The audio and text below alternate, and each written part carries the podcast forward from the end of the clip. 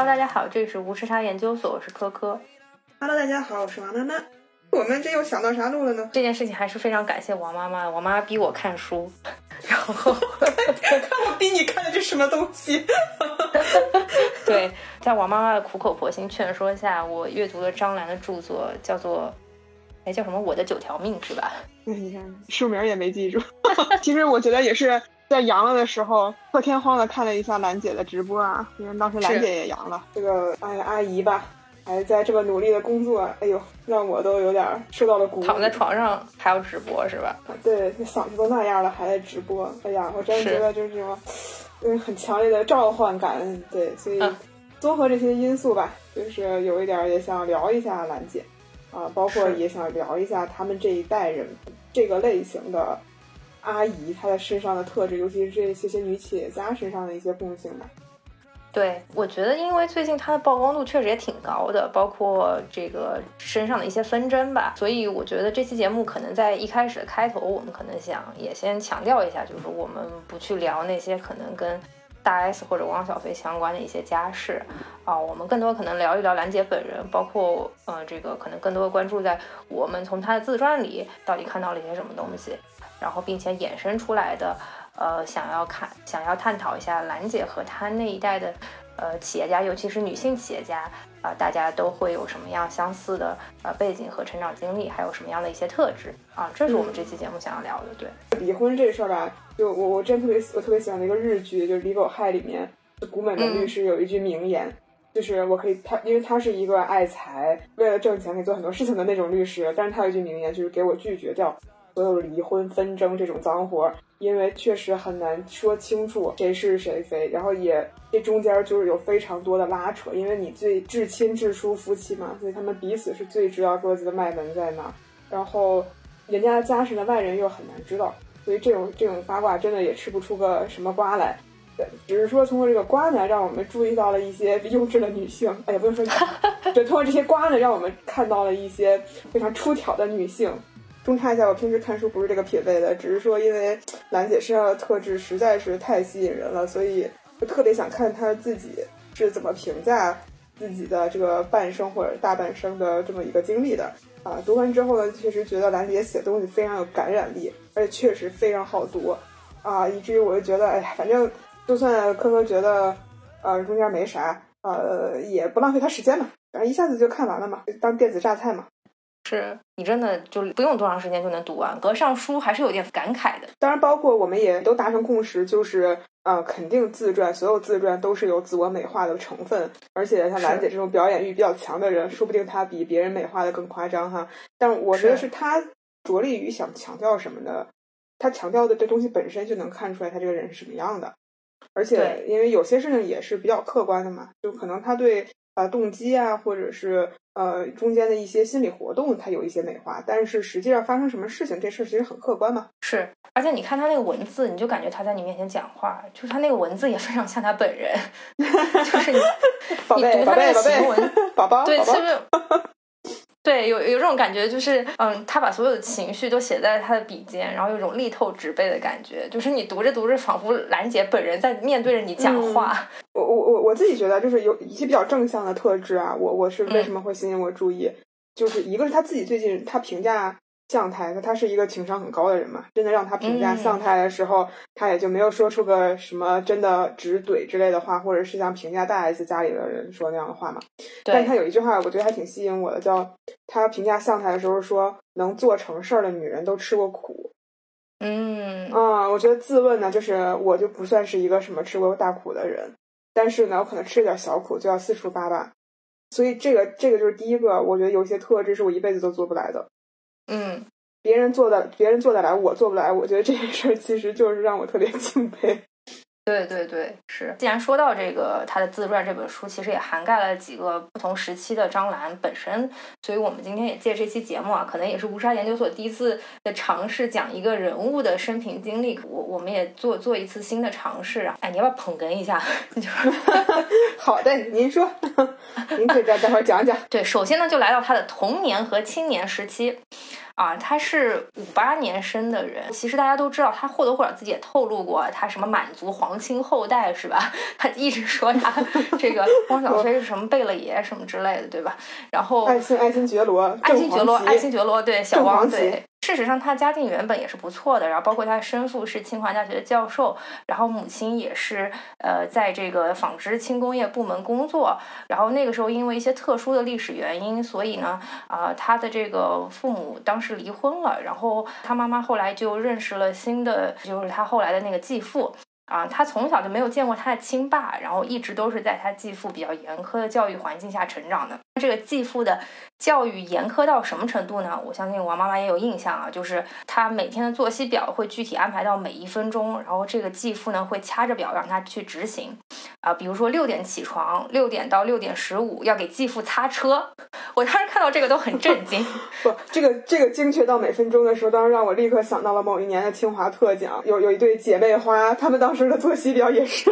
具体到每一分钟，每具体到每五分钟这种的，让成功人士都是相似的。你看？对。然后六点十五到六点半是擦桌子，中午只有一个小时午休，放学回家还要给继父做面条。这个也很不可思议，然后再跑回去上课，所以我觉得就是 他的这个童年经历，感觉经过了一个军事化管理的一个过程，而且他继父对于他的学习方面要求也非常严格啊，所以就是基本上他的童年是在他的继父的相对严苛下去长大的。但是另外一方面，他继父是一个比较深情和浪漫的人，在六八年的时候，也因为一些特殊的历史原因啊，他们全家去到了这个湖北乡下，然后那个时候呢。他继父带着全家一家老小下乡的时候呢，他把家里的宝贝留声机和缝纫机拆成了一个个零部件啊，并且并且编上号，因为那个时候可能不太允许你带城里面的玩意儿下乡，所以那个时候他继父把它拆成了一个个零部件，我觉得这个也挺印象深刻的，并且把这些零部件都都编好号，最后再一个个组装起来。我这段我觉得特别特别浪漫，就是特别像电影里的那种情节。是的，是的。然后另外还有一个就是他们家有一本中外文学名著，然后为了让张兰这个在乡下能够得到比较好的这个文学教育，所以他当时把这个文学名著一页页撕下来，用这我记得是用这个文学名著包了这些零部件儿，是不是？然后把这些。这个书都编好号，到了乡下之后，再一个一页一页把这些书都展开来，最后再定成了一本书。这也是那个年代，呃，给了他一个相对比较乌托邦的一个精神家园，给了他比较好的这种文学素养的启蒙吧。我觉得这这件事情确实还是挺挺让人出乎意料的。嗯嗯嗯。然后另外有一件事情就是，可能在乡下待到了一段时间之后。等到他初中快毕业的时候，啊，他不想留在湖北的县城当工人，就不想留在乡下的县城当工人啊。那个时候他妈妈也患上了比较重的这个风湿病，他为了帮妈妈治病，觉得他无论如何都要回到北京，所以那个时候才十五岁的张兰就瞒着家人偷偷扒火车回到了北京。正巧那个领导是他小学同学的爸爸，他就每天去那个小学同学爸爸领导的办公室里。软磨硬泡，哭诉他妈妈的病情，并且又给领导送上他们烧的红烧肉，最终终于通过他的努力拿到了一纸调令，让全家人都得以返京。就我，我当时就想说，天呐，他怎么会有这么大的能耐，对吧？就才一个十五岁的年龄，就可以做出这么多的事情来，就特特别像他的性格，特别像他现在这样的性格。我就是因为在那个孟大明白那个公众号上面看到了这个片段，然后才决定去看他整部传记。哦，我当时觉得他是怎么做到找到红烧肉给领导每天做的？他不止做了一顿，那个年代是怎么找到红烧肉的？所以我总觉得这段话并不是非常的真实。啊我我 我我说实话啊，我所以我想特特别想看看前后文是什么。说说说到底，我其实并不是很完全相信他说的这段话。但是我觉得他中间他想表达的自己的那个意思，就是一个，就他一以贯之的这个性格。你到今天他看，包括你看他后文提到的自己的一些人生经历，包括说他今天就是在直播里面表现出来的这个形象，都是他在这里面就已经强调的。第一个事情就是我要罩着全家人。对。刚才前面他提到他是。死亡啊！就我是我要帮长辈，我要帮弟弟，我要帮全家人，就是我是全家的希望。我我是大大姐大，这个形象也是，就是这是他自己很想强调的，而且也是他今他直到今天他都很想强调的一个东西。然后再有就是他为了达到一个目的，他就一定会呃不择手段，因为你其实刚才刚才你还漏掉一个事情，就是他还找他这个小学同学，就是他去他有，我记得他有一点那个装的那个成分，就有点表演的成分，就是就是他完全就我觉得我觉得他很 real 的点就是他并不向大家隐瞒，就是他我为了达到这个目的，我都做了些什么什么事情。是他从头他好像对这个事情他都是袒露给大家，但我就一定要做到。对，整个这个自传全全文他都会有讲到他在各个时期为了达到他当时想要做的事情，然后呃用尽了一切办法，不管是放低身段，还是软磨硬泡，还是有一些表演，一些小节小节有失吧，就是大节大节不失，但是小节上值得商榷的点，但他一定要做到。对对，而且才十五岁的年龄哎，才十五岁，对对嗯对。非常成熟，嗯嗯，也不知道也也也可能是被逼到某个地步了，就一定要改变这个命运，其实都不好说。但是但是他这两点就是在后面一以贯之的让我印象非常深刻。对对，一种死磕的精神吧。对对对，然后然后就是后面就是他创业这个部分，他其实中间跳了很多事情啊。他回到，我觉得他回到北京，然后到去加拿大中间，他有些事没有讲，比如说恋爱是吧？对 对，第一段婚姻，对他第一段婚姻就是一个完全空白的状态。但我也没有去警，对吧？你不觉得？对对对。但但但是，嗯，但是我我我确实觉得就很很佩服他，就他三十一岁，在一个有稳定工作、有小孩、已经结婚的这个状态下，他当时决定在一九八八年的时候去加拿大打工。是啊，一开始的由头是说照顾啊一个亲戚嘛。对。啊，然后就办了一个两年的签证。我我确实觉得这个非常猛，因为你你你像八八年的时候，大家是国门刚刚打开。也没有完全打开，感觉对吧？对对对，刚刚就像错个缝一样。是啊，然后他就有有这个办法，先出决定出去。而且他是体制内的工作，哎，就是他放弃的是体制内的工作。对，就是真的是非常能折腾。是我你你你你换算到我们，可能这就是我们明明后年的这个年纪，你你可能真的很难做主。即便是现在全球化，嗯，我们其实你都有留学的经历，或者是。呃，出国以前都很多，但是你真的让你去做这个决策，你是很难做到。他有小孩，对对，而且其实去到加拿大，并不是做一些非常体面的工作吧，他可能更多的做的还是相对于偏体力劳动一些的工作，包括照顾这个刚做完手术的这个舅妈，然后同时呢，他还外出打工，最辛苦的时候打了六份工，然后包括在餐厅洗盘子，还扛这个猪肉。然后，而且有一段话我记得描写的很深刻啊，就是说男人扛多少，他就能扛多少。然后这个这个扛猪肉的这个梗，其实后来也多次被王思聪提到了，就是嘲笑他是背死猪出身的嘛。啊，就是说的是他的这段经历。这我就翻白眼，我对，你凭什么嘲笑别人？哇，你看的不？对呀，这不是所有人都含金勺出来的吗？是的，是的，我觉得这个王思聪这个这句话是非常不合适的啊。但是张兰的这个过，他能够放下。体制内的身份，办公室的工作啊，去加拿大呃打工挣钱，甚至呃做很多体力劳动之类的这种工作，我觉得真的是还是非常让人佩服的。很少有人能愿意放下这样的放下身段，对吧？对他可能当然确实可能挣外汇也也挣的确实多哈，但是但是你你说你让我们今天放弃你现在在办公室打字的工作，然后即便是你能赚的多一点去做这种劳务，算了，我身体就跟不上，然后。背不了猪，男人扛多少，我确实就扛不了多少。是，对对，就也真的非常有韧性吧。对对。然后也包括说，我我觉得真的也非常有野心。就呃，因为他可以留在加拿大，对吧？呃，他甚至也可以做移民，在他的描述里面，可以过上一个中产生活。嗯嗯，包括可能，我觉得能在加拿大，你蓝领可能也不是，应该也不是说大家看不起蓝领或者怎样。就是其实是一个呃一个比较安逸的选择，但是他当时就有就是带着两万，他当时挣了两万美金的血汗钱，他回国创业。那其实，在当时那是一个风险很高的事情。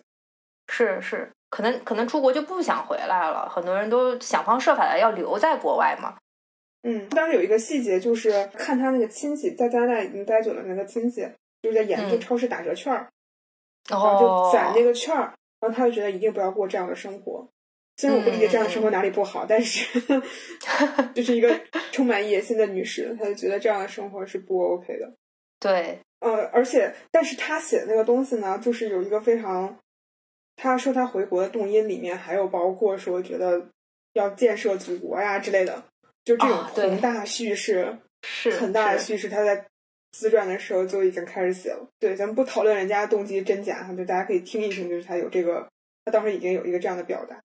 是家国情怀一直贯穿在他这个自传的始终，对，就是不管是为国争光，还是这个后续的餐业的发展，其实他 他都不断在强调这一点。对，爱国是一条主线，对，这是一条他的暗线。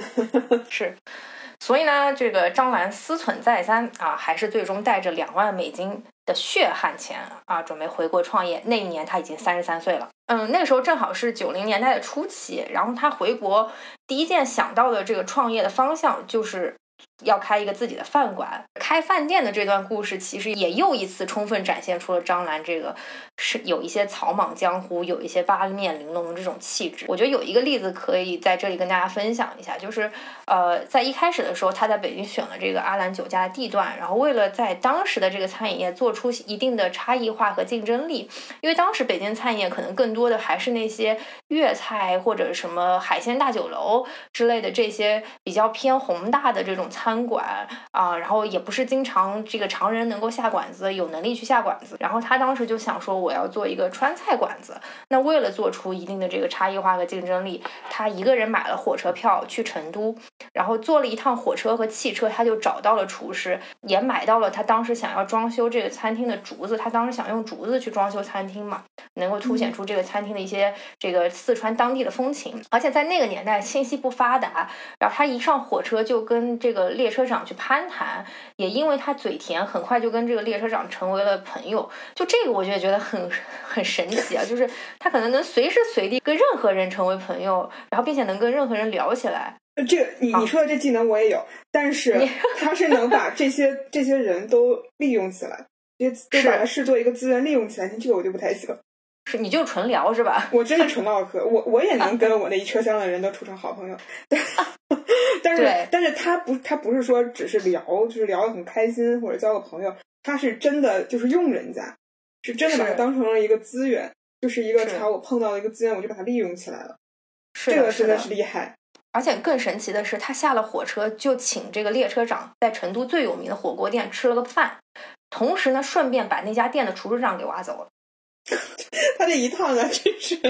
我我其实看的时候，我觉得有点有点玄乎哈。我觉得哪有这么巧的事儿？但是就是不管怎么样，那那人家就是确实，不管他是利用了信息差，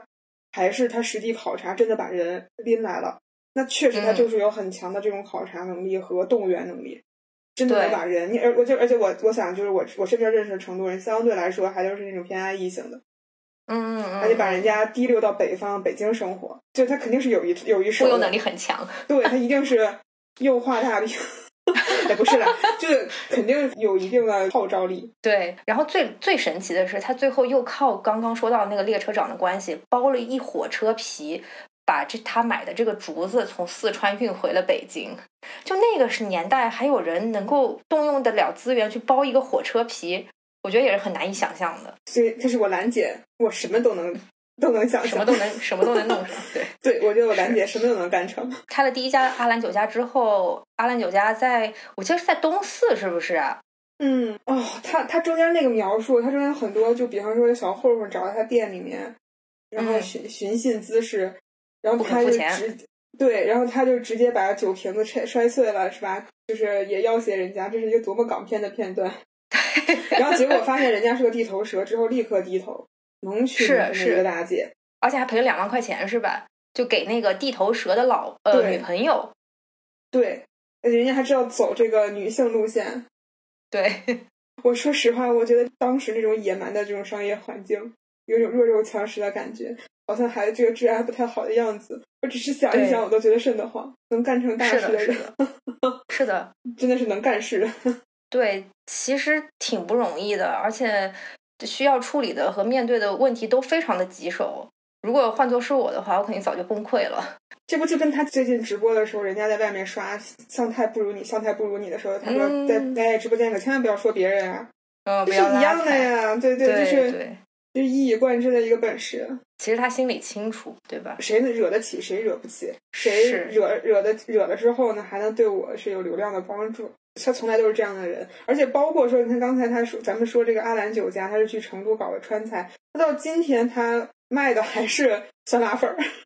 对，一以贯这个之。人，他这个哇，这在一条细分赛道上如此走到，就是在川菜什么类型的川菜人家都做过。对，所以当时阿兰酒家其实风光无限啊。的那个时候，我记得他说这个每有甚至高的时候，每天都有大几万的入账。想你想想，在九十年代的北京，我觉得其实是已经是非常可观的一笔收入了。也正是因为开了阿兰酒家的成功，所以张兰才能够送汪小旭去国外读书。好像早年早早就把他送出去了。我还专门看过汪小菲上那个《康熙来了》，对，哦嗯，他当时说的是，其实他想申加拿大，好像是，哎呀，我这个要确认一下，他想申加拿大没申上，嗯，但是他想就是申个法语区的地方，然后就去了法国。哦，是，但我说实话，我觉得餐饮行业还是一个挣钱，还是苦钱，对对对，还是是还是辛苦钱，确实是辛苦钱。是一盆盆菜炒出来的。嗯，所以你看今天他，你看兰姐在她直播间里面做饭，一看就是做饭的人，嗯嗯，对，对一看就是做过饭的，对吧？对，一看就是照顾照顾人、做过饭的。我对明星明星直播间都非常的问号，我我我确确实觉得不理解大家为什么要下单，除跳舞的那些是吧？除非他真的便宜啊，就是我我觉嗯得说，对对对，要是所以普通的明星过来带一带，我是不觉得为什么要跟他共情。但是看兰姐做饭的时候，有那么几几几刹那是是共情的。嗯，是是，饭店算是张兰这个一点点做起来了，然后儿子也送成功的送出国留学了啊，甚至当张兰在九十年代的时候就已经能够承担得起大概大几万的这种呃欧洲十国游的费用去看一趟儿子。有一件事情其实是他内心最痛的，就是他弟弟的去世，弟弟意外遇害，因为这个弟弟是从小跟他相依为命的。然后张兰在自传之前的一开始的时候也描述了，嗯，这是他一个心心中不可触碰的一个禁区，啊、他的弟弟其实被害的原因也很简单，就是因为阿兰酒家做的非常成功，所以被一帮歹徒看上了。那时候那一帮歹徒当时是为了想要抢劫张兰的，啊、但是因为张兰那段时间正好去参加这个欧洲十国游，去看他儿子了，所以最后。嗯，歹徒迟迟好像等不到张兰回来，为了抢他弟弟的钱，然后把他弟弟给杀害了。所以弟弟其实有一点点意外去世吧，然后甚至在张兰看来，可能弟弟更多的是替他挡了这个血光之灾，这也成为了他心里这个永远无法弥合的伤痛。我记得他好像书中描写说，浑浑噩噩在北京差不多一年多的时间，然后一直在呃找各种机会去内心排解，然后最最终他在一个大雪天，然后痛下决心，希望说能够做出更大的成绩去告慰他弟弟在天之灵。我觉得这件事情也是后来有了那一系列的这个商业上的成功的一个诱因吧，或者一个刺激张兰想要更进一步的去扩大他商业版图的一个比较重要的原因吧。长姐如母嘛，这个，但它里面那个细节吧，反正也挺，就他好像真的很有那么一点迷信。哦，对对对，是，他中间花了很大的篇幅去讲，就比方说他在海南抽到了下下签啊，然后其实是他有血光之灾，然后有人帮他挡灾，然后还还一直他一直很纠结的是，当时好像有提到说让弟弟去献血，然后这样的话去挡住血光之灾，这样。嗯，嗯，对这种可能我觉得一个是因为真的是拥有财富，所以很怕失去，嗯，然后另外就是可能获得财富的过程难免都是有一些运气的成分。对对对，所以就是综合起来可能会更容易去相信风水啊，或者是相信超自然因素这种。可能真的 我们这种穷人就不会，就光脚不怕穿鞋的，就是另外一回事。然后，但是就是呃，这种很大的创伤，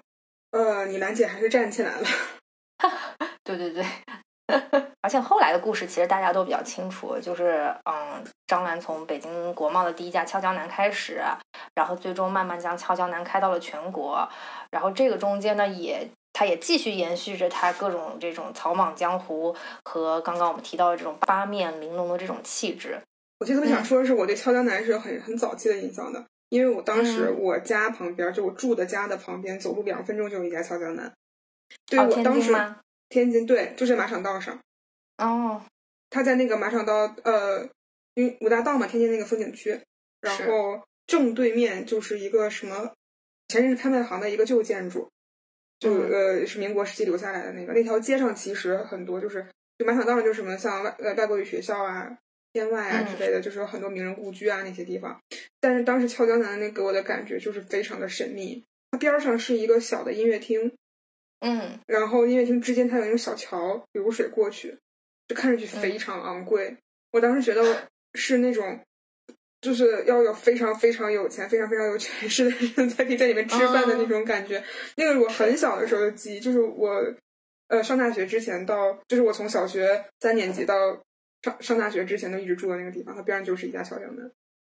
然而你却一次都没有吃过，对吧？我靠！我看上去就好害怕呀！我就觉得，我 就觉得我可能吃吃就不可能吃得起吧，就是那种感觉。是，是我当时也觉得俏江南好像很贵的样子，非常高傲的样子。对，我应该我应该根本就吃不起吧？对，我当时就觉得这就不是我能吃的东西。是是。然后等，但是等我上大学回来之后，因为我可能就我就搬家搬到郊区了，然后我上大学了。但是我假期再回家的时候，我突然间发现，嗯，没了。哦，是，嗯，我当时就嗯有一种，你说眼见他起高楼吧，我也没见着人高楼里边是啥，但确确实有有一种嗯，就是你记忆的东西没有了的那种感觉。啊，其实我们也挺神奇的，就是我们小时候是俏江南发展的比较鼎盛的时期，然后那个时候给我们幼小心灵造成比较大的伤害。就为什么我知道俏江南，也是因为一零年那个。呃，那个世纪婚礼嘛，对吧？你就知道了这个品牌和俏江南，然后你会发现哇，自己真的吃不起，而且只有在大城市里才会有。然后等到我们大学毕业了，可能觉得自己有勇气踏进这个这样的餐厅的时候，却发现它好像已经行将就木。我记得当时好像吃一个牛蛙就已经一百多了，虽然现在看不是什么特别贵的，但你再想想，在当时。呃，十五年前吧，十五年前，因为它毕竟它主打的就是高端餐饮嘛，它想要就是做的是高端的川菜，可是可是那个时候大家的消费水平也就是那样，所以其实对于我们来说还是比较望而却步的，嗯嗯。然后后面呢，就是他还就他自己自传里面提到说，那个他在上海开第一家俏江南的时候，呃，因为也是一种会所的感觉，然后他中间也说了一下这个地理位置有多难得，它的建筑本身有多厉害。然后呢？但是它周围就有一些住户呢，就觉得这太吵了。然后可能上海人的这个公民意识又比较强一点，就是 死活不能忍，对吧？一定要投诉。哎，然后让兰兰姐呢就直接啊，当时就有他其其中就有一个大爷，就是非常的坚决，就是不退让。这个大这个兰姐为了撬动这个这一家呢，就是直接上门去给大爷的妈妈洗脚。妈妈洗脚，对。对他当时已经是在。北京已经开了俏江南了，对吧？就是他已经是大老板了，但是他为了达成这件事情，什么都做得来。哇！我当时在我我为什么两件事一起说？我是在想，为什么当时我们怎么没有人？我们住的那么近，我们怎么就没有想过去投诉他那乱呢？原来是这个点儿，对 对是的。然后因为因为真的很近，而且我哎，我其实当时没觉得他们吵啊，主要是就但是我们当时非常非常近，真的就是他跟他描述的那个距离是差不多的。怎么我都没想过去闹一闹呢？不过话又说回来，这又是一次就是他愿意放下身段达成他想要达成的事情的一个非常好的案例。我觉得人越往高处走的时候，很容易被架在上面。你你很难再回过头去看看自己初心走过的那些路，自己你很很难再去做到以前那样了。我觉得，我觉得可能阿兰酒家的时候，他做的那些事情还比较能理解，但那个时候乔丹呢已经是一个知名度比较高，并且他自己也有一定的这个影响力的这样一个企业家了，他却依然还能够不不忘初心吧？我觉得，我觉得确实还是挺令人感佩的啊。我我觉得有两个点，一个是他当时就是已经足够成功了。就如果说当他拉一车皮的竹子回去的时候，是他要创业的时候，那是一个状态。但他现在呢，是一个攻下身的状态。对。还有另外一个，就是我们还是要回到一开始，就是我们提到的一个前提，就是自传是有美化的，是呈现他想呈现的东西的。嗯。那那那也其实那这个也很有很很值得玩味，就是他会把他这个点，他可能摆平这件事还有其他的办法，但是他着重想强调就是这个帮阿姨洗澡这个事情。他对自己就是向别人展示我放得下身段，和我虽然是姓爱新觉罗，还 不是呢，就是 虽然虽然是也有高贵的出身，但我一样是从群众中来这件事情。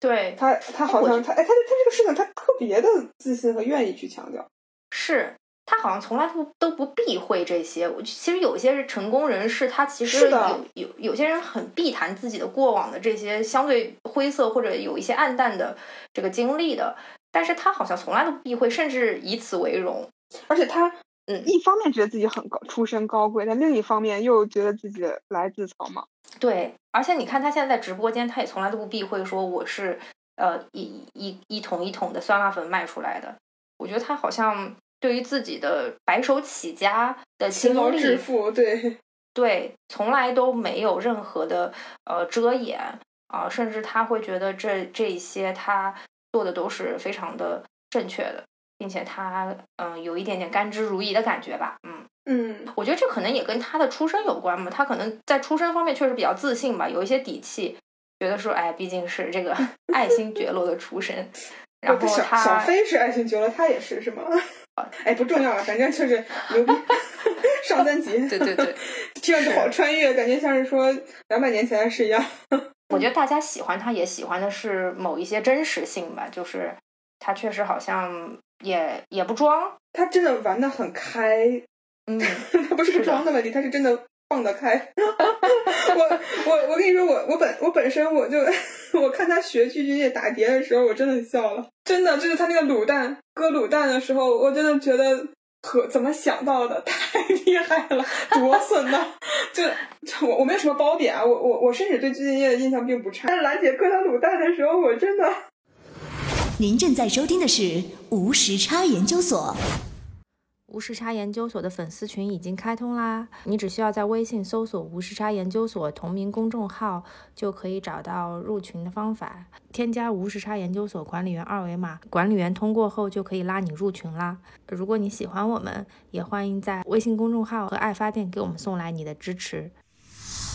然后，俏江南成功，其实最终就让张兰一度跻身到了这个女富豪的行列啊，就知名女富豪，甚至是富豪的行列吧。然后，并且俏江南在二零零八年成为了奥运会的供应商，也完成了张兰所谓的要让川菜走向全世界的这么一个夙愿吧。这也是张兰创办俏江南的这个过程中一以贯之的一个宏大的叙事，就是他希望把俏江南做成一个爱国餐饮，甚至希望说。把中餐推广到全世界，同时在那个时候，他也开了他的蓝会所，然后并且蓝会所因为呃二零零八年的这个奥运会的东风吧，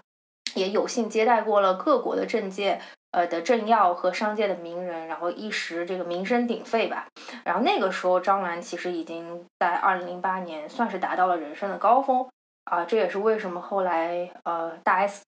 就这个是后话了，就是大 S 看上了。京城四少汪小菲，然后也有了后来的这个世纪婚礼，其实也是因为俏江南呃那个时候的铺垫。最后的故事大家其实都知道，张兰是呃这个很很惨痛的，甚至以惨烈的方式失去了俏江南啊，被俏江南踢出了管理层啊。那这个故事呢，其实也是我看这本书的主要原因啊，就是毕竟是一个搞股权投资的。王妈妈跟我说，我最后一段没咋看懂，你要是看懂了，来给大家讲讲。所以我肩负了这么一个使命，真的是特别仔细的看了这一段，然后希望说借今天这期节目也给听众，呃，这个大家讲清楚这件事情。你先给我上上课，就是我我觉得我自至少我自己特别想听明白。我稍微中插一下，然后我们正式开始。我觉得零八年真的挺神奇的，因为我自己原先前司嘛，就是原搜狐也是零八年的时候的。奥运会报道的，他当时有一个什么特别的称呼啊？就是类似于是唯一的报道的报道商之类的。哦，对，就是当时他也是走到了最顶点。我觉得零八年是一个很多企业走到了一个很巅峰状态，包括李宁，因为他点火炬，对吧？所以我我所以我我我真我真的觉得大家可以做一期二零零八年的奥运会上面的。商业品牌回顾哇！不要这不要说出去，无差研究所可以做了，不要不要被别人听到。不是不是不是不是，没有没有没有，是零八年可能成就了一批人。终于想到一个体育和商业合作的主题，对，非常可以。嗯，这个可以研究一下，很有意思啊。是是，哦对，然后然后讲到这个嗯，俏张兰是如何失去俏江南的？我觉得这里面有几点非常的值得去讨论。当然了，我我在讲这个之前，其实实际的情况是怎么样，我们并不知道。啊，我可能唯一的资料来源，一方面是来自于张兰的自传，还有是一些坊间所谓的新闻新闻媒体爆出来的一些细节吧。但是大家说的各有各的说法，所以我这里尽量把他的各类的说法讲全，然后也希望大家各自有一个自己的判断吧。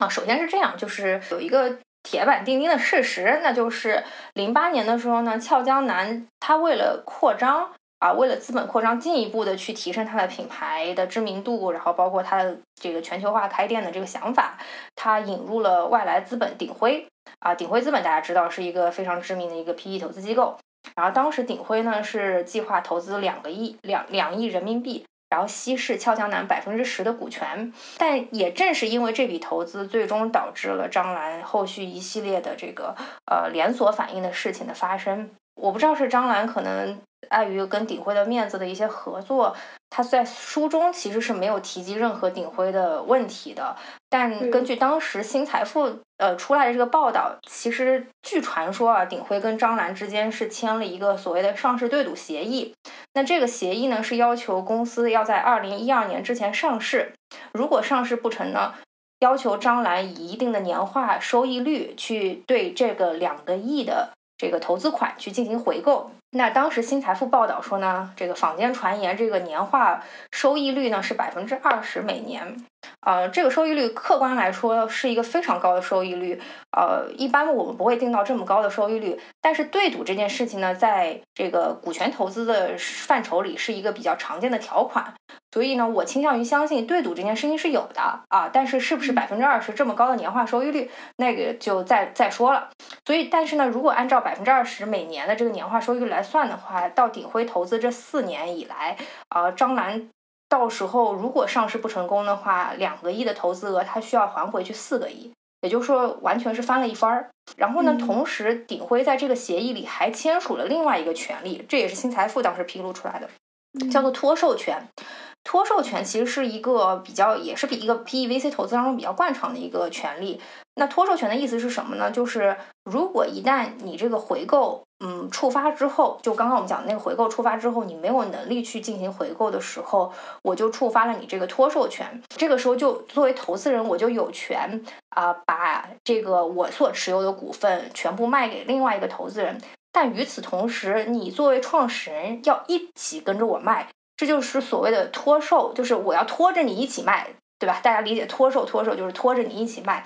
也就意味着张兰需要跟鼎晖一起把他持有的俏江南股权卖给一个第三方，以此满足第三方对于俏江南公司的控股超过百分之五十以上。这这是为了方便投资人，如果到时候公司没有办法回购，那我就等于说把公司整体打包出售给了另外一投资方，对吧？因为这个时候对我来说，公司其实也已经没有特别大的意义了。那这个时候，呃，投资方如果愿意接手的话，可能他愿意更多的是做一个控股的接手啊。那这个时候有这个托授权的这条条款的话，我可以把张兰的股权一起卖给这个投资方，然后使得新的投资人在。俏江南公司当中的控股权能够超过百分之五十，呃，他他能够做成一个控股股东的这样一个结构，啊，这也是呃两个最重要的条款。但是如果张兰对赌成功了的话，它的收益是什么呢？呃，如果张兰对赌成功的话，就是上市退出，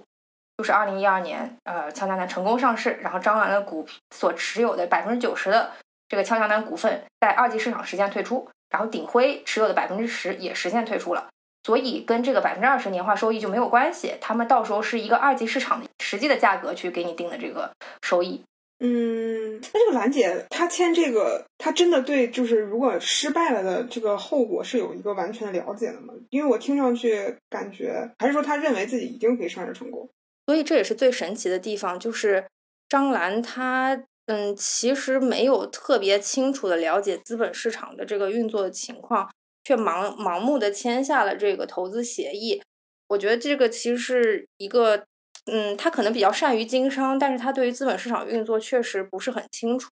那那个时候鼎晖愿意给他两个亿，呃，你想想，可能在零八年左右，两个亿还是一个比较大的投资金额，所以张兰才有，嗯，才才决定要下定决心去做这件事情，并且，嗯，他可能对于一些条款也没有那么高的敏感度吧。然后他可能对于自己二零一二年一定能上市这件事情还是比较笃定的啊。嗯，对，所以就是嗯，大家都知道，其实张兰最后俏江南并没有上市成功啊。这个中间其实张兰也做了各种各样的努力。首先，它在国内上市，上市没有成功啊，因为国内当时上市审核还是非常严格的。因为像餐饮行业这种，其实你没有非常清晰的流水证明的，就是就是你你可能很多是收现金的嘛，所以你其实没有非常明晰的这个账目和流水。那国内监管对于这种企业的上市，其实把控的还是比较严格的。呃，当时只有那个什么香恶情，就这家餐厅上了啊，然后但是呢，就是当时就没有给张兰亮这个绿灯啊，所以当时他采用了另外一种曲线救国的方式，那就是去港股上。那当时的港股还没有我们现在看到这些呃 VIE 架构呀，或者一些新的这种创新的架构的手段和方式，所以当时张兰采用的一个方法。就是他更换他的国籍啊，去绕开国内的一些监管的限制。这也是为什么后来大家呃发现张兰不是中国籍，然后并且把她骂臭头，就是因为那个 时候圣基茨什么什么。对对对对对，他其实也在书里说到了，就说我为什么会我我就算更改个国籍，我呃我我也不应该更改这么一个小岛国家，然后飞过去要二十多个小时啊，然后什么东西都没有。这个其实也是当时他的无奈之举吧，就是也只有那个国家能够在最快的时间内给他呃一个外国的国籍啊，所以我觉得就是他为了上市，其实也付出了比较多的代价吧。那他那个自传里面其实对 CVC 诟病更大，而且他提到了非常多的细节，比方说，对王妈看的很仔细啊，这这里就就出现了一个 CVC，呃。它上市失败之后，那我们刚刚说的这个对赌协议就触发了。那触触发了之后呢，张兰她没有能力去偿还鼎晖的这个至少是两个亿的这么一个回购款，所以呢，就顺带触发了这个脱售权。新财富当时的说法是，鼎晖呃因为触发了脱售权，所以他将一个国际资本 CVC 介绍给了张兰，他希望行使脱售权，将整个公司卖给这个 CVC。当然呢，书中。并不是这么描述的，书中是说呢，呃，这个 CVC 在俏江南去港交所上市的这个准备的过程中呢，主动找过来，希望说能够参与公司的上市基石认购。什么叫基石认购呢？就是每一个上市公司，它在上市之前呢。它不是都是发行给散户去认购的，它必须得有一些机构投资者作为它的基石投资人去认购它的一大部分股票，等于说大部分股票都是这个基石投资人认购的。那这个基石投资人其实对于公司在上市发行的过程中的定价啊，上市发行的表现其实是有非常大的帮助的。那呃，一个公司是自然就不会忽略一个想要做它基石的投资人的这样一个诉求。所以呢，张兰当时也是相信了 CVC 的想要去做它上市基石投资人的这样一个想法，所以当时对 CVC 开放了全面的尽调。什么叫全面尽调呢？就是呃，张兰自己的描述是，他事无巨细的把所有公司的一些账目啊，然后经营情况啊，都向 CVC 全盘托出。我觉得这可能有一些方面也是因为 CVC 担心这个餐饮业。呃，一些流水啊，然后一些收支造假，所以 CVC 才对俏江南进行了非常详细的、全面的尽调。但实际的目的，书中描述的是 CVC 它最终的目的，并不是希望公司通过 IPO 上市啊，然后 CVC 获得退出，而是希望在一级市场以相对低的价格对公司进行收购。就是这个是跟一开始他告诉公司是完全不一样的一个说法。啊，而且根据张兰当时所描述，这个 CVC 为了达到目的，甚至通过 CVC 自己在港交所的关系，对呃俏江南的呃上市进行了阻挠。那个时候，俏江南已经通过了港交所聆讯，但在那个时间点，CVC 就对外披露说，俏江南已经被他收购了。那根据港交所的这个上市规则，我上市和股权收购其实不可以同时进行的，在港交所会被认定成违规操作。因此呢，港交所认定。公司港股 IPO 不予审核通过啊，也就意味着公司在港股 IPO 就宣告失败了。然后张兰刚刚我们提到他为此更换的国籍，其实也就浪费了啊。那这是张兰自己在书中披露的啊，这个 具体是什么情况也不得而知。所以究竟是鼎晖脱授权触发所带来了 CVC，还是 CVC 自发的出现，其实我们现在已经不得而知。但不论什么样的原因，其实最终都把张兰逼到了谈判桌前。也最终签署了导致他称得上是丧权辱国，甚至是遗臭万年的这么一个投资协议吧。而且在这个收购的这个战役当中，CBC 还采用了一个方式，叫做杠杆收购，用很少的资金撬动了大量的资金，最终对叫俏江南形成了这样一个收购。那具体操作来说呢，就是 CBC 它首先设立了一个空壳公司，叫做甜蜜生活，然后呢，他把这个甜蜜生活拿过去跟银行谈抵押贷款。嗯，那抵押贷款得有抵押物呀。那它抵押物是什么呢？他就是把他跟张兰当时签署的一个投资协议作为依据，跟银行说，未来我这个甜蜜生活的主体会注入张兰俏江南公司的优质的资产。那银行看到这个未来的预期的这样一个优质资产的呃现金流吧，所以就以此给呃这个甜蜜生活呃贷了一点四亿美金。你可以想象，就是他其实是一个空手套白狼的，就是我我现在拿一个空壳公司，然后我跟你许诺这个空壳公司未来会有什么东西，然后银行居然还给他贷了钱，然后呢，另外他又拿的这个未来的这个许诺的可能性的这个资产去找市场上的投资人去募集，他募了一支私募基金，嗯，他募了一支私募基金，这支私募基金差不多募了一亿美元。他告诉投资人，他之后要做一个专门投亚洲餐饮业的这么一个私募基金，然后他已经选到了标的，或者他呃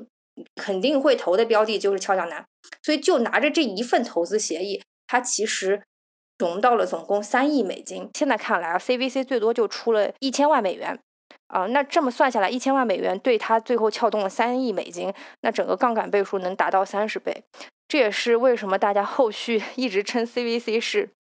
所谓这个血腥的资本，主要也是因为其实 CVC 在这个过程当中有非常多的骚操作。除了我们在那个这个刚刚提到这个杠杆收购，其实 CVC 干了另外一件事情啊。他干了一件什么事情呢？就是他用这个空壳公司甜蜜生活啊，去去对俏江南进行收购。他购买的不是俏江南的股权，而是购买的是俏江南的优质资产。因为如果我购买俏江南的股权的话，可能这些公司会有一些隐性债务。我在购买股权之后，我就成了他的股东。那这些隐性债务，我其实作为股东是要需要一定一并承担的。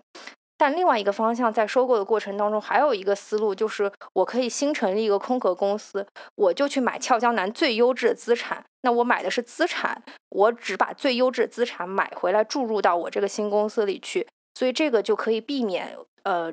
到时候会因为你做股权投资会有一些隐性债务的出现。那所以当时这个甜蜜生活就买了俏江南最优质资产是什么呢？就是俏江南的品牌。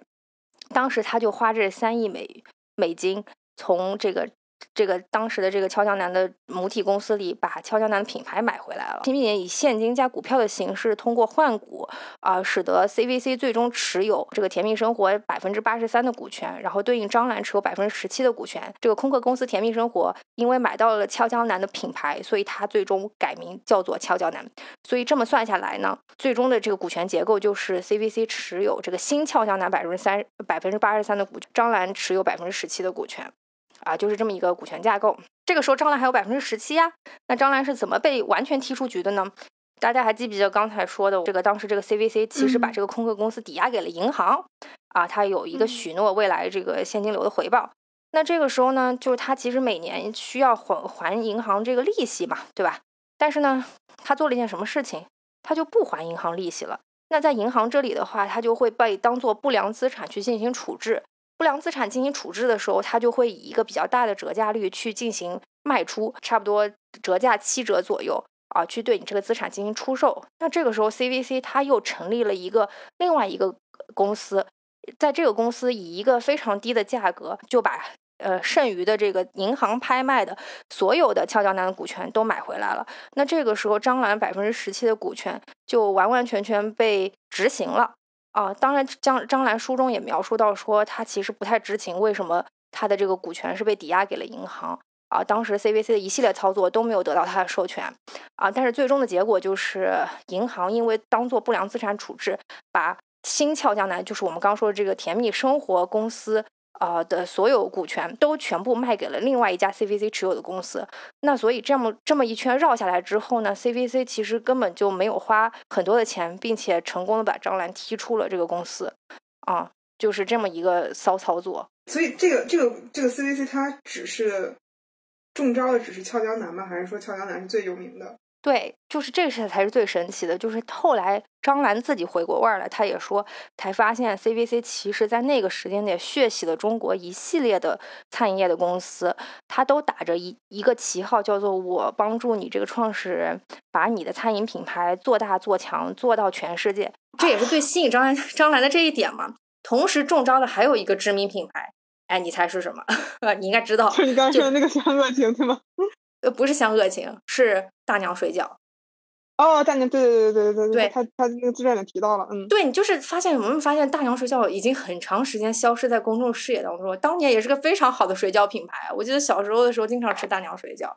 它其实也是被 CVC 呃血洗过的一个品牌。嗯，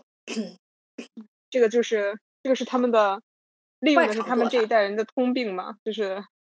对。有冒进和不懂金融行业，对吧？因为听上去好像全程蒙在鼓里，我也觉得挺匪夷所思的呀。听上去，对，兰姐也是一个事无巨细、啥都管的人。对，呃，这个这终于就是有一个他超纲的地方，就是是的，是的，就是你会发现领域，嗯，对，你会你会发现他们这一代人可能，嗯，身上有一些特质嘛，包括自信啊、胆大，然后敢于冒险，然后追求刚刚我们一直提到追求宏大的叙事。但是呢，你会发现他企业经营的管理模式其实也是比较类似于农耕家族大包大揽式的这种管理模式，就是他自己一个人事无巨细的去开疆拓土，然后去呃就关心到每一个细节的层面上去啊。所以在那个时候比较蓝海的市场，他通过这样的呃快速扩张的管理模式，其实能够帮他迅速的去攻城略地啊。但是呢，因为他不懂资本。甚至他这个中间轻信了某一些人，而且在面对这样一个国际资本的这个博弈，他其实是一个四面受敌的状态。我记得当时他书中有一个描述，就是他聘请了一个香港的律师，那个律师最后发现，其实跟 CVC 的这个董事局呃某一个这个主席的关系是非常的密切的。那个时候，中国的企业家在面对国际资本市场竞争的时候，确实是不占优势的。包括其实很多协议。的签署地或者仲裁最后的解决争端的地地点都选在了海外啊，这些也是为他之后等于说在谈判桌前不占优势，呃，埋下了很大的隐患吧。我觉得就是不太了解资本市场，而且其实都是没有经历过，嗯甚至国内没有人能帮助他。这也是开疆拓土第一代嘛？对对对，因为其实他也不是一个例嘛，对吧？所以 CVC 在中国的名声不好，也是因为这个原因。嗯，就是不管是他是出于什么样的目的收购俏江南和大娘水饺，但他最终都没有把这两个品牌做大做强。那俏江南可能大家后续会说到，它可能有一些因为啊，二零一二年八项规定出台了，有一些影响。但大娘水饺人家是个水饺哎，你你为什么就是这么一个国民品牌也不受那些东西影响？你为什么也能把人家做成这样？而且更更加令人就是觉得。觉得他不做好的一点是，他在呃收购完了之后，就对公司的账面现金进行了一次比较大额的分红啊，他分了差不多五千万人民币，也就意味着他投资俏江南的那个一千万美金的本金，就通过这样的分红直接回来了啊。他在这一过程当中其实没付出任何的资金成本吧？啊，可能可能会有一些会会有一些利息，但其实通过这样的方式，他其实没有付出任何东西。最终亏损的都是银行和投资人的钱，是不是很惊叹？是吧？国际资本只是这么玩的。我作为一个这个 PE 行业初出茅庐的一个 打工人，我当时看完这一这一系列骚操作之后，也是非常之惊叹。哎，我觉得就是防不胜防。就是对成功和失败都是相互交织的，是的，互为因果吧。是的。但是但是你完结经历了这么大挫折之后吧，人家反正也现在也是站起来了。人家又重新去，重新又正，重新站在新的风口上了，对吧？人家现在又重新站在直播的这个风口上面，做的相当好呀。确实，他有有一批死忠的粉丝。对。然后他不停不停的利用私事，然后去吸引流量，对吧？他比很多人都知道那个流量密码在哪里。我觉得这个也是。他这个年龄，我觉得非常厉害。对。我我我觉得，我对我觉得就是兰姐，我们我说到最后就是想说，其实。是也也也是辩证的去看吧，就是兰姐作为上一代那种打着引号很厉害，其实不需要打引号，就是真的是很厉害的女人，但她有有很多这种通病或者说很共性的地方。对对，刚才我们提到说，就是她特别擅长宏大叙事。对她，我觉得这可能是她成长这个时代就给予她的一种政治正确。然后没想到，可能现在大家也都很吃这一套。是。他全程他其实都会有一个这样的叙事方式。他他说俏江南的时候，他一定他商人都是做生意，我我相信商人都是找到了一个需求，然后去挣钱为先。但是他也有说要把这个俏江南做到世界，啊，为中国餐饮证明，对对吧？就是也是有这种家国情怀吧。对，就把他提到这么一个高度上来。然后包括他今他今天他也有一些很什么小岛子之类的这样的叙事，他也有很夸张的一个说法，说我要去。当空军对吧？什么解放台湾的，你这样去啊？但是但是没你没想到，到现在大家是吃这一套的，是很多人是吃这一套的。对我对这个宏大的叙事这一点不敢说不好，但是就觉得是一个特点吧。对对对，也吃准了我们这样的人是不敢说不好的。是是，我觉得可能他自己真的是这么想的吧，或者这是他一以贯之的一种人生观和价值观。他他放弃他去圣基茨的时候。哦，他也觉得我是要为中国餐饮业证明，对吧？对他不是有目的的，得得做成上市公司。OK，曲线救国，嗯，OK OK。当然了，一方面是可能他那个年代的人都大家都是有这么一个大的时代背景，可能另外一方面的话，他也是为自己的某一些行为找一些自洽吧，对吧？嗯，然后另一个方面呢，就是他其实啊，就是他对自己的性魅力是非常自信的。他在中间他也提到过，自传里提到过，他在加拿大还参加这种选美比赛嘛？是。嗯，然后包括他 在大 S 婚礼上面穿的是一个曲线毕露的衣服啊，小 S 说就是那风一吹就曲线都露出来那种衣服。他还在大 S 的婚礼上面敲鼓，啊不是敲鼓，他这话说的打鼓，对，打鼓，对 对对对对，对，就他其实是一个很很张扬，对自己外貌很自信的一个人啊，确实也挺好看的，是吧？对，然后呢，但是那种比较大气的形象，就是可能五官都很大，脸也很大。对，就是就是应该是那个年代的美女啊，我我觉得那个年代大家现在也是美女，我现在觉得也很漂亮。她也有就是利用女女性身份的一些优势吧，就是比较细腻，对吧？她知道给人洗脚，对吧？这个可能可能男男生人未未准想得到，是吧？嗯，就是，但是她不会说我是女的，所以我就应该怎么样，或者说不应该怎么样。就好像实际上她是至少她自己是没有提到这些的。是是。但是从另一个方面呢，她好像又是一个传统父权的一个非常强有力的这种维护者，她不停的强调自己的血血统。对，好像自己的血统高人一等，对，然后，然后就包括他最近的这个说床垫这个事来回做梗，那其实我我知道我是不舒服的，对吧？我觉得这个床垫的隐喻意味实在是太多了，就各种的羞辱和暗示嘛。是的，是的，就但是但是同为女性，就她去这样说的时候，我不管怎么样，我听上去其实都不舒服。他有很多这种这种表达嘛，就包括他之前很离谱的去拍他孙子的那个位置，发朋友圈，你你知道这茬吗？我不知道。他拍他是那种小鸡鸡，你知道？就是天呐，就是有一种很有继承人的感觉那种。哦，啊，就是，就是啊，好像他又是，这是出于什么目的呢？觉得自己有继承人，很兴奋，当奶奶了，有孙子了。哦，是个男娃。哦，他就好拧巴的长在了同一个人身上。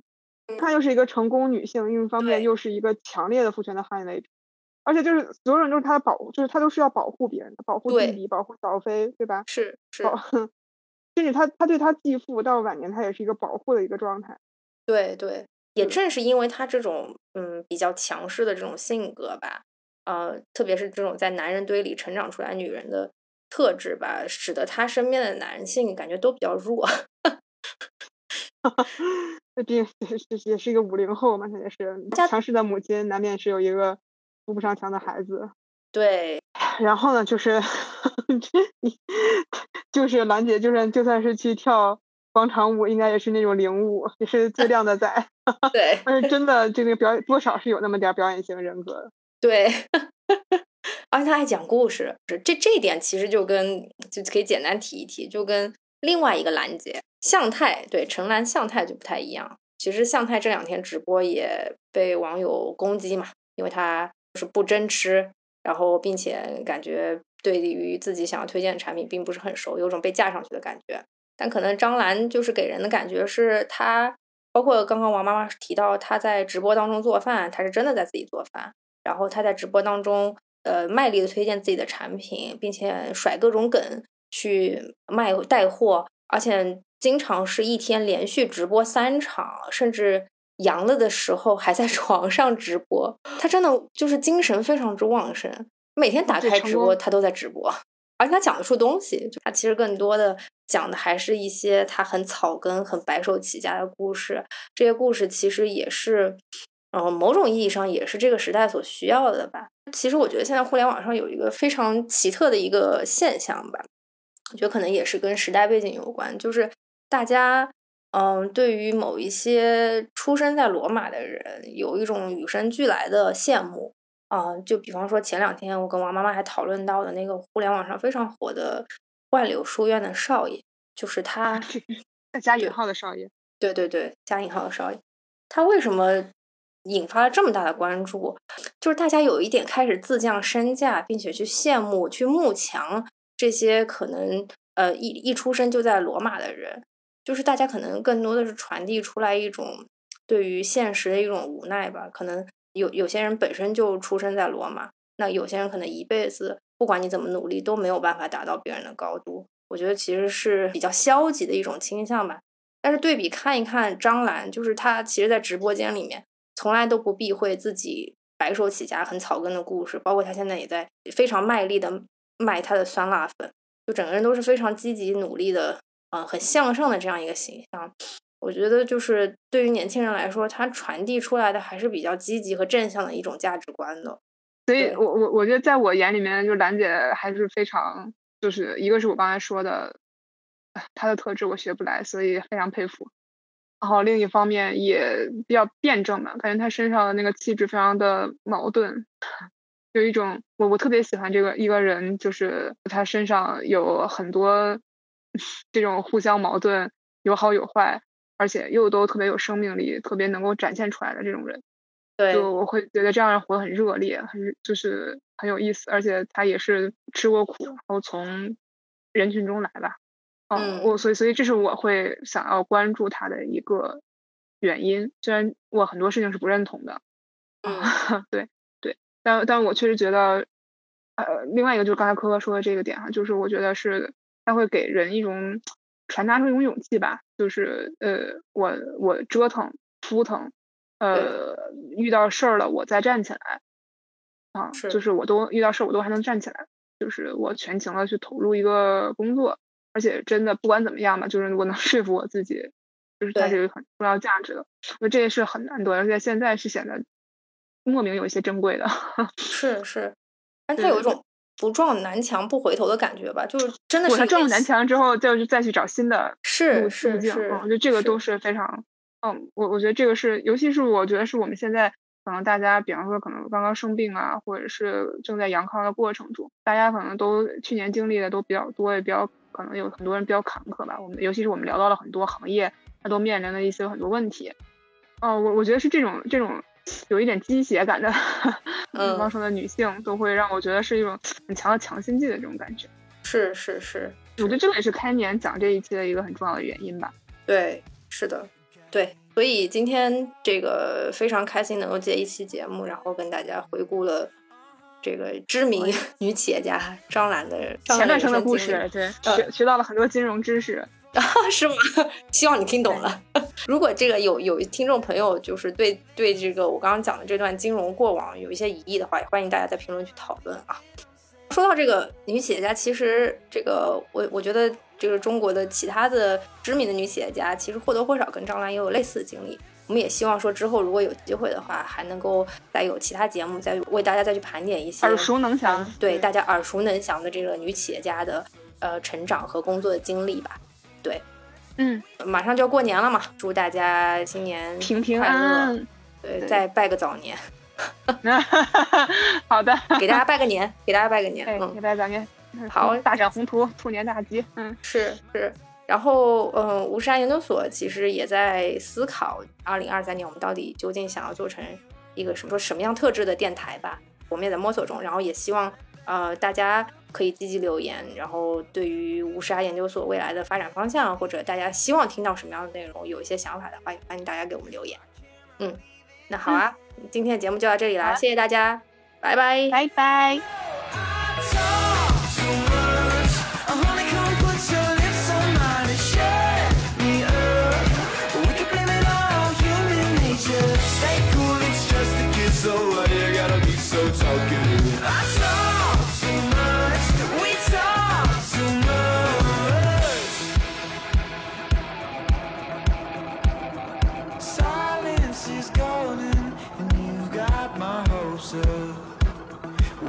Too in.